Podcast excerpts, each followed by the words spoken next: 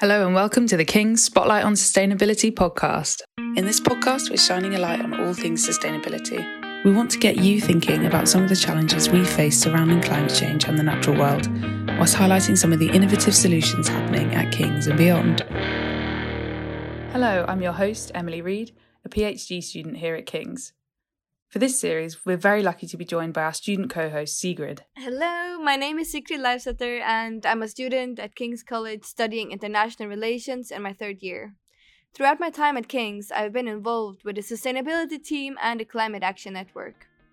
For this series, for Spotlight on Sustainability, we'll be discovering how to tackle climate change with big and small actions.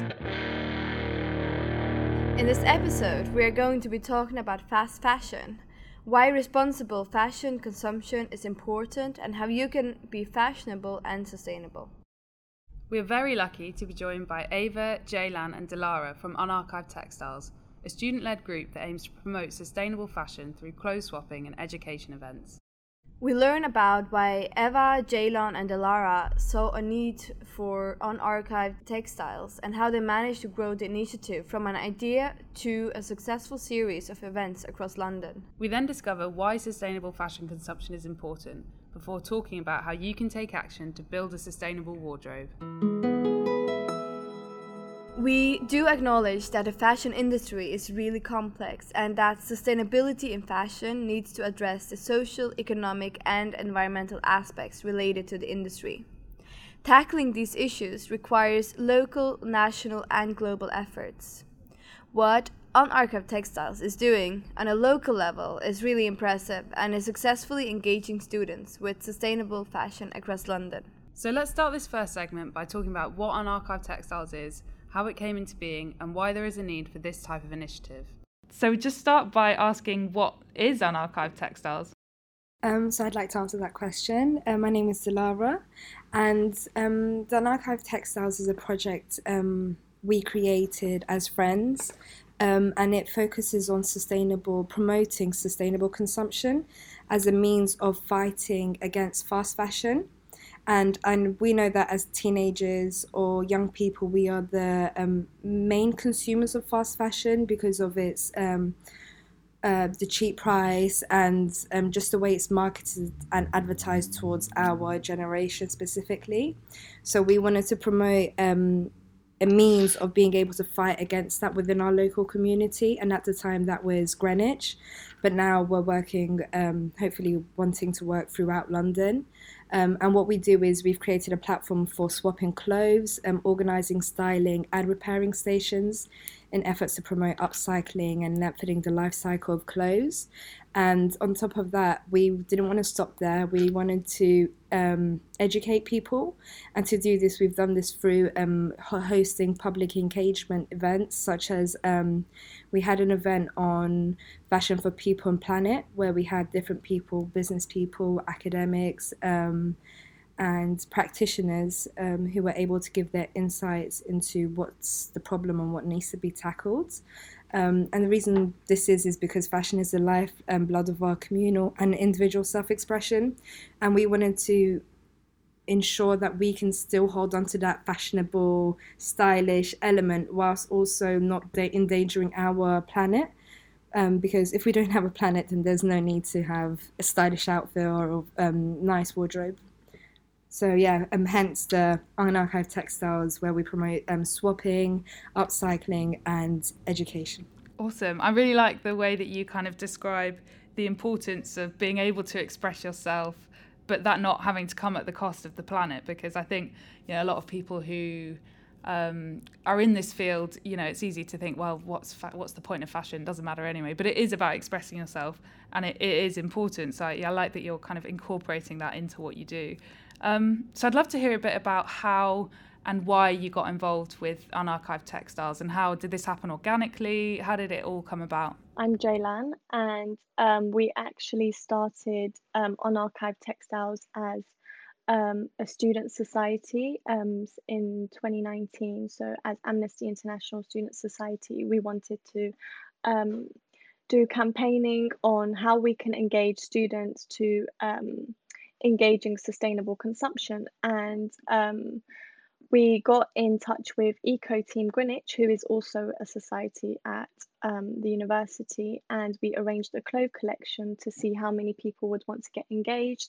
And that then followed on with a large swap event, which was like we had over 400 items of cloves and um, like loads of excess cloves as well that we then donated to charity shops in Dalston.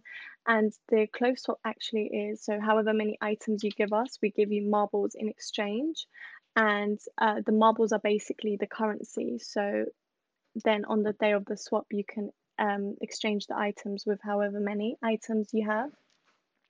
And during the um, initial collection days, like the project also, like we also wanted uh, swappers to come and talk about you know how um, and engage in like environmental and social impacts of fast fashion um, including how to address the um, environmental and um, unethical and unsustainable production model of um, like the cheap labor force and um, so we engaged these swappers and then we thought and then we got in touch with the royal society of arts who wanted to um, host a clove swap with us um, at their um, building, their centre. And so we hosted a clove swap there, and the event was called Human Rights in the World of Fashion and Textiles. Sorry for the background noise. Um, and we had loads of people. So we had RSA members, students, all of them engaging. And it was also a, a moment of networking with different people. We had other swappers, like swapping companies, join as well and um, then we were um, able to get funding from the university research and enterprise to actually make um, the clove swap and unarchived a permanent thing at the university. Um, so that's what drove us to become where we are right now. That, that's so awesome. I love the way that it started off as something quite small, but then you managed to grow it by building in and incorporating the Royal Society of Arts and other groups, and then it's now become something which is a permanent fixture in the university. That's such an inspiring story, I think, for listeners that actually starting something small can grow into something big, and that is possible. Definitely, like with Instagram as well, um, we had loads of people engaging on Instagram. Like the diff- all our, all the student societies have Instagram, and we were all following each other and communicating with each other and promoting each other's events and that way we were having more of a large group like people who weren't interested in sustainable fashion would join and then so somehow they're interested in sustainable fashion and you know wearing pre-loved clothes was somehow changing their norms you know yeah, absolutely. Yeah, and I think that's why it's it's so awesome as well that your events incorporate that educational aspect because it's not just like oh, just come and swap some clothes. It's like come and swap some clothes, but then hear about why that's important and hear about you know the impact that that's having. Um, and also, like you say, you know, you're managing to draw people who aren't necessarily always the most sustainable lifestyle or you know aren't necessarily always engaged with sustainability but at the end of the day you know it's like it's free clothes who doesn't like that like who's who's going to say no Yeah, I wanted to add. Um, I remember from one of our first clothes collections. So the way we organised it was um, we were collecting clothes at first, um, and I remember we were approached by some some students who were who weren't clearly engaged in sustainability and promoting um, a clean environment um, and they were just attacking us with questions and they thought we were like these. You know there's this notion that you're a hippie and like sometimes and i think it was at the time of the xr protests um, extinction rebellion. So there was like some notion against that um, and they just thought we were going to be aggressive but rather than approaching them the way they approached us we were just taking it slow and we were like no, that's not the reality. And they were coming with really odd facts, but it's normal. Like we have people who aren't, who are new to this and who aren't aware, like they're not familiar with it. So I think just take it day by day and be open to other people, and and those are the people we want the most because they're not interested in this, and they're probably the most like important people because we can help them start somewhere and they can share it with their friends who are probably not interested either.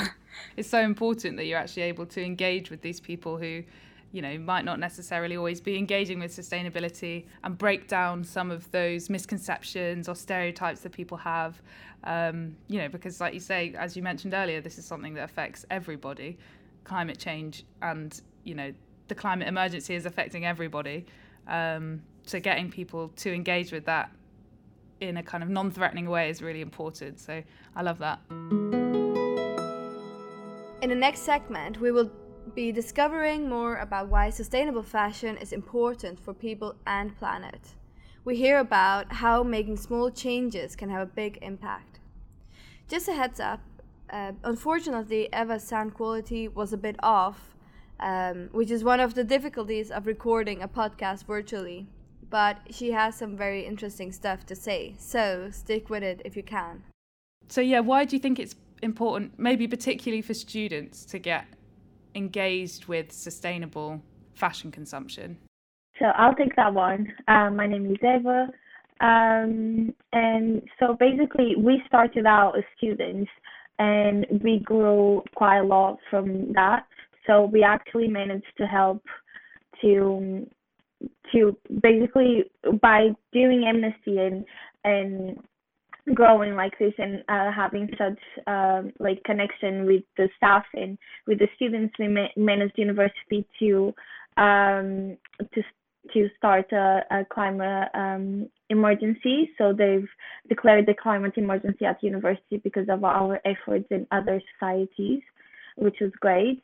But I've also so sustainability is also way cheaper than um, like buying first-hand clothes. So that's very important for students because not all of us can just can afford to buy first-hand clothes all the time. And second-hand clothes is always good because um, it gives you a different style and you have lots of options. Uh, and also, um, it's important to like to note that because of um, sustainability and buying uh, vintage or thrifted or even you go to clothes shop, you are uh, students are like um, impacting the impacting their uh, footprint, uh, carbon footprint on on our planet, and a large portion of natural resources are used in the production of clothes, which are very important, like uh, water, uh, like in a pair of jeans, there's like 700 liters of water used to be made just for one single pair, which is quite a lot. And uh, just by stop by not buying like jeans and just buying like uh, secondhand jeans, that's a lot of water that you save, and that's very important. Um, but so we're not saying to students to stop buying fast fashion. We're just saying for them to like buying to buy more sustainable and to align um, their shopping um, malls um, with sustainability, which is very important. Yeah, no, I think that's really important. Like you said, it doesn't have to be, you know, it's not like you can never buy an item of clothing from a high street shop ever again, but maybe just making people aware that there are other options out there um, and that there are events like this where you know you can find really good items of clothing that are more sustainable and you know cheaper or free. It's just kind of making people aware i think of those other options. So, and what you're doing it sounds like you're engaging with quite a large group of people and quite a large group of students so that's really awesome. So the purpose is to like get students to be more careful when they're shopping rather than stopping buying immediately like just stop buying from fast fashion stop just be more um, educated on what you're purchasing what's been going on behind the product what's how how was the product produced what did the product go through.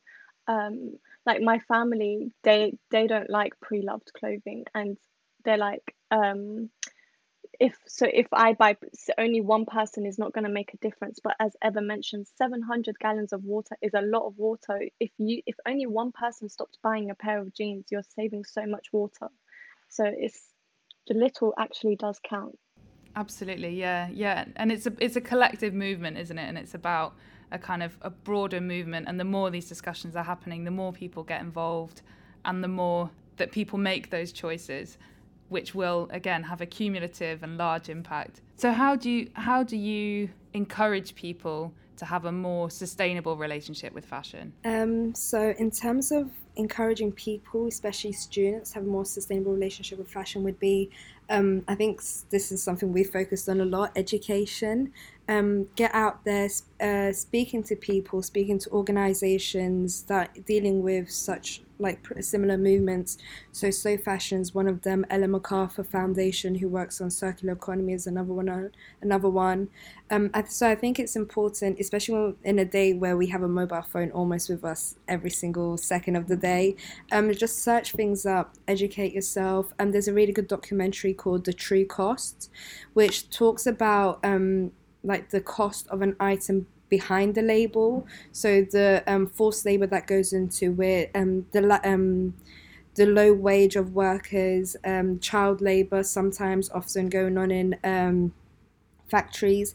And the issue is with these in fast fashion, especially, it's the consumers are from the western side of the world, whereas the producers are from the other side, and they're often marginalized communities who actually end up facing the consequences of our actions um, through droughts and floods. Um, and even the Rana Plaza um, collapse was awful. And this is because of our actions and our behavior. So sometimes, especially the lockdown has allowed us to like take a moment and ex- appreciate what we have around us and explore the way we live our lives and the way we, our perspective towards life. Um, as in that it's not just singular it's not just about one person. Our actions as a collective is really important.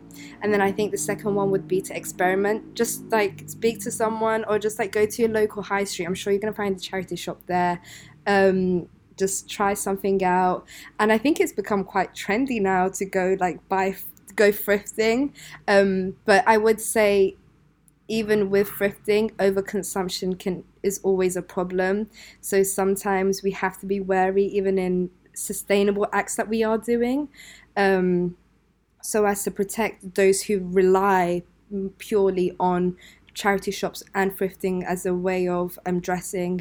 Um, so yeah, I think that's quite important. So I, two things: educate and experiment. Yeah, um, I would just like to add that once um, me and Jay went to um, uh, went thrifting, and we found uh, ourselves looking at these girls who just uh, like everything was on sale, with like three pounds everything, and um, so these girls just came in with a, a huge suitcase that they just bought like half the store, put it all in the suitcase so they can resell it, and that kind of gives the like it's very bad because they just take items that are very important for people that actually live um, on thrifting clothes and they then resell it at a higher price for to make profit. And i think that's giving a bad name to uh, to thrifting and to uh, like online sellers.